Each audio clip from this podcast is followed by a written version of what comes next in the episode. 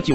还记得那一年的夏季，一个风和日丽的清晨，那天一大早，村长领着几个投资商正在村里考察呢。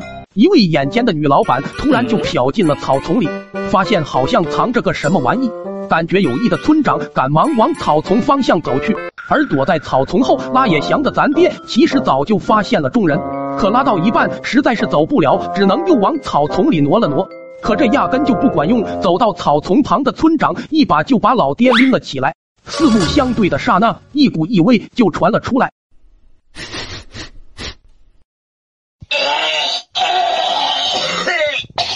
看清楚怎么回事的村长刚要发火，这时在后面的女老板发出一声惊呼：“他他他特么还挺白！”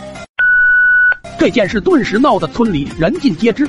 老爹觉得实在是太丢人了，就说要带我去三叔家待两天避避风头。于是老爹骑着他那辆破三轮就带着我出发了。一路上晃晃悠悠的，倒是还挺舒服。不知不觉中我就睡着了，也不知道过了多久，突然被耳边吵吵嚷嚷的声音闹醒了。坐起来才发现这特么怎么跑车上来了。当看到旁边坐的都是陌生人，唯独没有老爹时，我顿时惊慌了起来。刚想哭，就看到一把糖递了过来。定眼一看，竟然是电视上看到的大白驴奶糖。我当时就尼玛哈喇子流了下来。看着那位欧巴桑真诚的目光，我迫不及待地抓起一颗就扔进了嘴里。那股浓郁的奶香味让我当时就忘了谁是我爹。过了不久，车就停在了一个院子门口。车门打开，又上来一个陌生人。那人上下打量了我一阵后，就开始和那位欧巴桑窃窃私语起来。我在旁边看的一脸懵逼，隐约也只能听到他们好像是在讨价还价。最后好像谈崩了，那人气哄哄的下了车。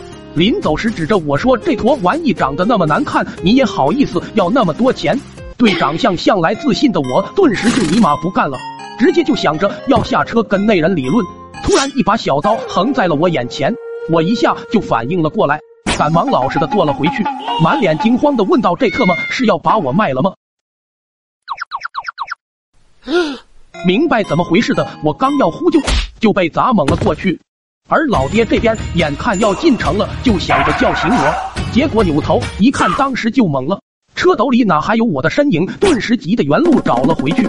就这么着，车继续往前开去。不知道过了多久，当我再次睁开眼后，发现周围的环境很是熟悉，但物理麻醉的效果还是让我有些迷迷糊糊的。听到车外传来的声音，我循声探头望去，就见到刚才车里的一人正在和一对夫妻交谈着什么。而那对夫妻，我越看越眼熟，再仔细一看，我操，这不村里吴老二那两口子吗？我赶忙再扭头往左面看去，我操，这不俺们村吗？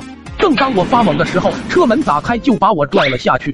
吴老二看了我一眼就懵了，扭头看向人拐子，这特么就是你们要卖给我的那几个人拐子，以为又是嫌我长得吓人，正盘算着降降价呢，就见吴老二满脸愤怒的喊道。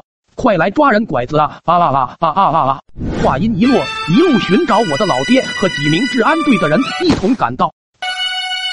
几个人拐子还没反应过来怎么回事，就被按倒在地上玩命踢，嗷嗷踢。后来经过审问才知道，是我睡着后从三轮斗里颠了出来，正巧被那几个路过的人拐子捡进了车里。温馨提示：小朋友在外出时一定要抓紧父母。特别是万一摊上咱爹这样的，更得提高警惕，不要给别有用心之人可乘之机。